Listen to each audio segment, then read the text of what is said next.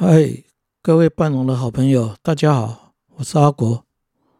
呃，上次我们有提到盲目施肥的一些问题哈，那今天想更进一步跟大家来探讨一下这个施肥上一些需要注意的一些事情。啊、我知道有很多农友，他们都很喜欢在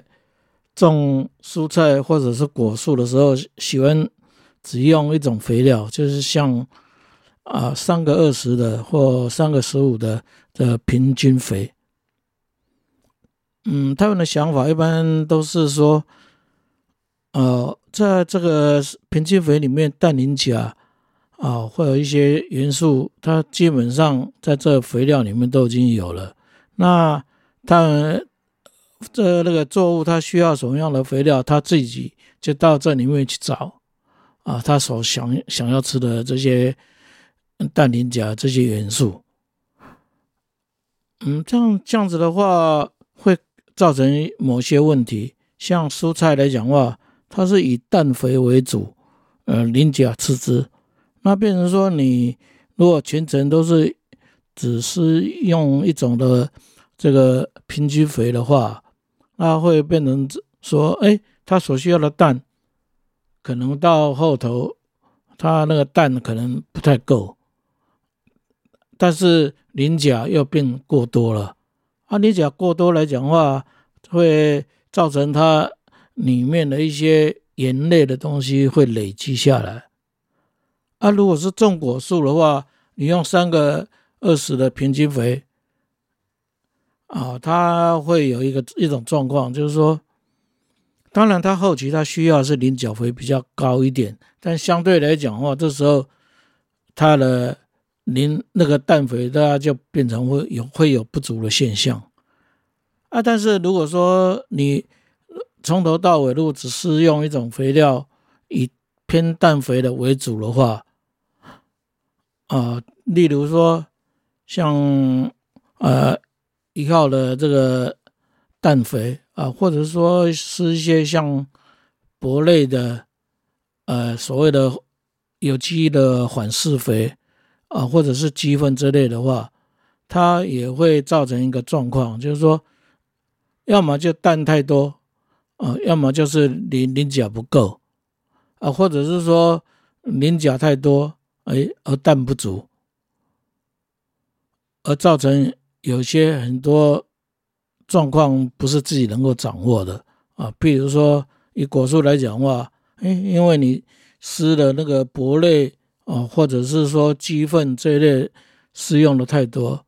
而造成在要结果期的时候，啊，你的果子很容易的落果的问题。啊啊，如果说是种蔬菜的话，哎，你因为全程全的都是用单一肥料啊，像尿素了或者是一号肥这类的话，到后后来来讲话，像种。高丽菜啊，或者是花椰菜的话，它就不容易包结球啊。包括像有些像白菜类的啊，它那个结球白菜啊，它那个球结球也就不太容易卷起来，而把它包心。所以说，施用单一的肥料，它会有很多的一些。不可预知的一些问题，因此说，像你施用肥料的话，最好是要把它分期啊。好比说你苗期的话，是以氮肥为主啊。那在开花前啊，你可能要追加一些硼啊。开花后啊，要多施一些钙肥啊。那那在后期。要结果的时候，钾肥的量再提高，因此有所谓的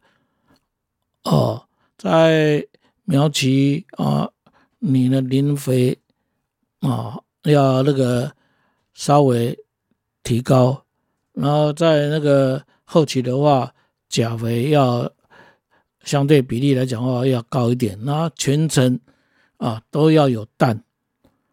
啊，这个意思就是说。你在前期的时候，等相对来讲的话，哎，苗期到开花期之间来讲的话，你施用的肥料啊，它你的磷的肥料啊，稍微要要提高一点啊。好比如说你蔬菜类的话，可能就是以像好比说台肥的一号啦啊，让再加一点，再加一些这个过磷酸钙啊，然后再中期，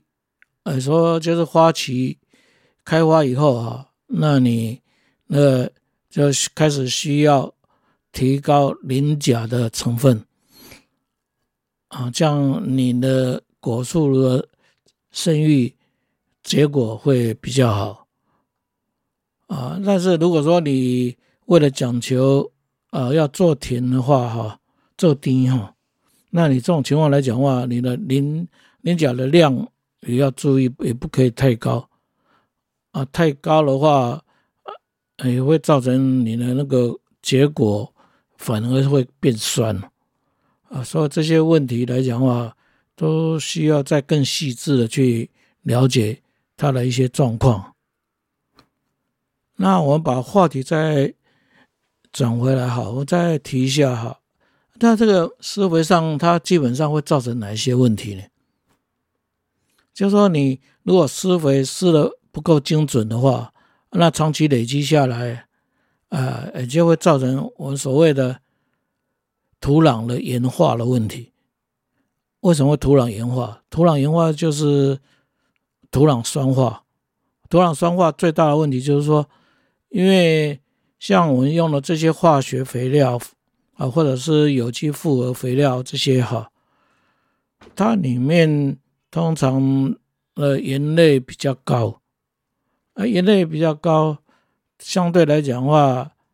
啊，它就会容易造成说，哎，会土壤会有盐化哦，或者是有酸化的一些问题。那一方面，这个土壤盐化的话，也会造成说，呃，如果说你在这个位，在那个种植的时候，你在同样的地方哈，如果年年都是种植同样的作物的话，就容易会发生说，呃，土壤连作障碍的一些问题，再加上说，哎，你施用的这个肥料不恰当啊，而造成土壤的盐化，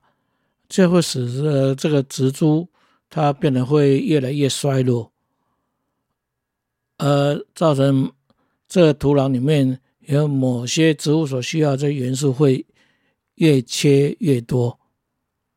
而而植物的抵抗力也会越来越差，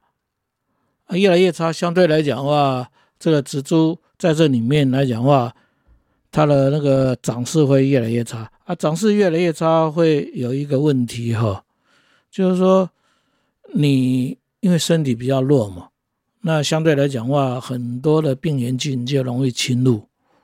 呃，造很容易造成一些所谓的土传的病害，土传的病害像立枯病啊、啊青枯病啊、萎凋病啊，这些都是在植物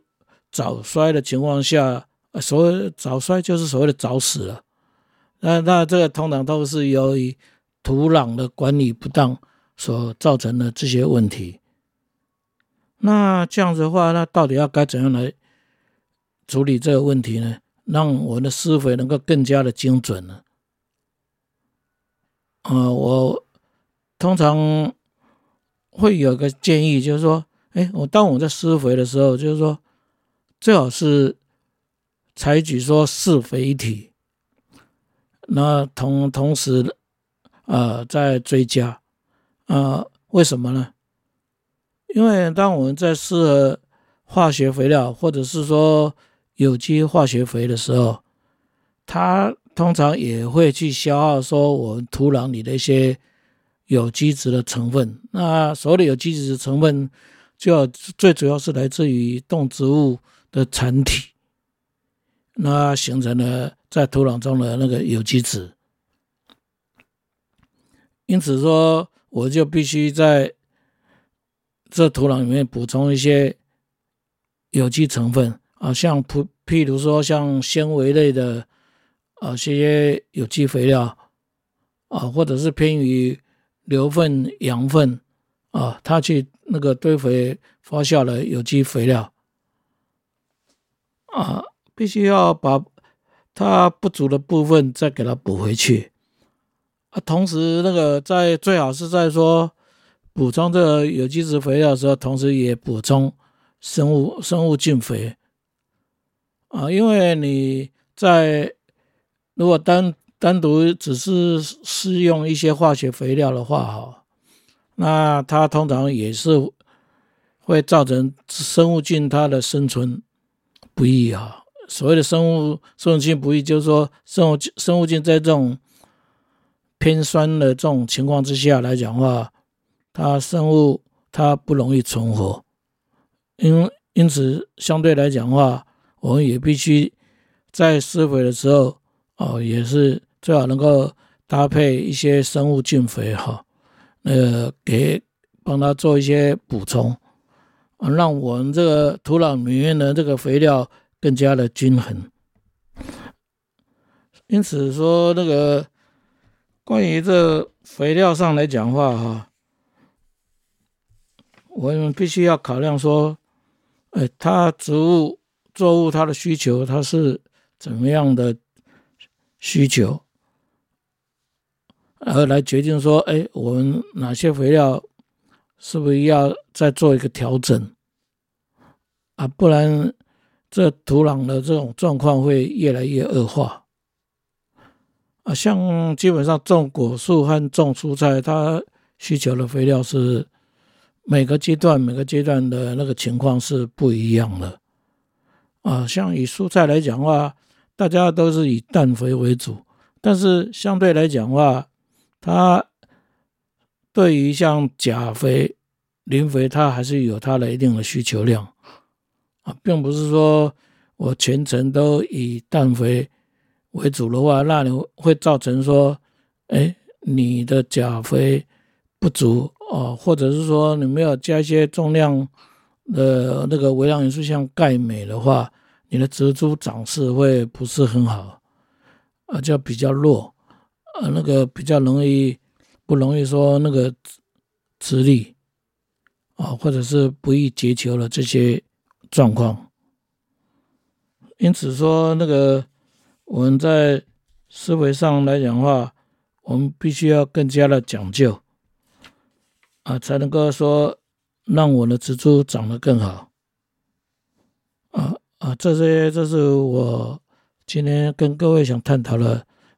这个社会上的一些状况，啊，作为大家一个参考，谢谢各位。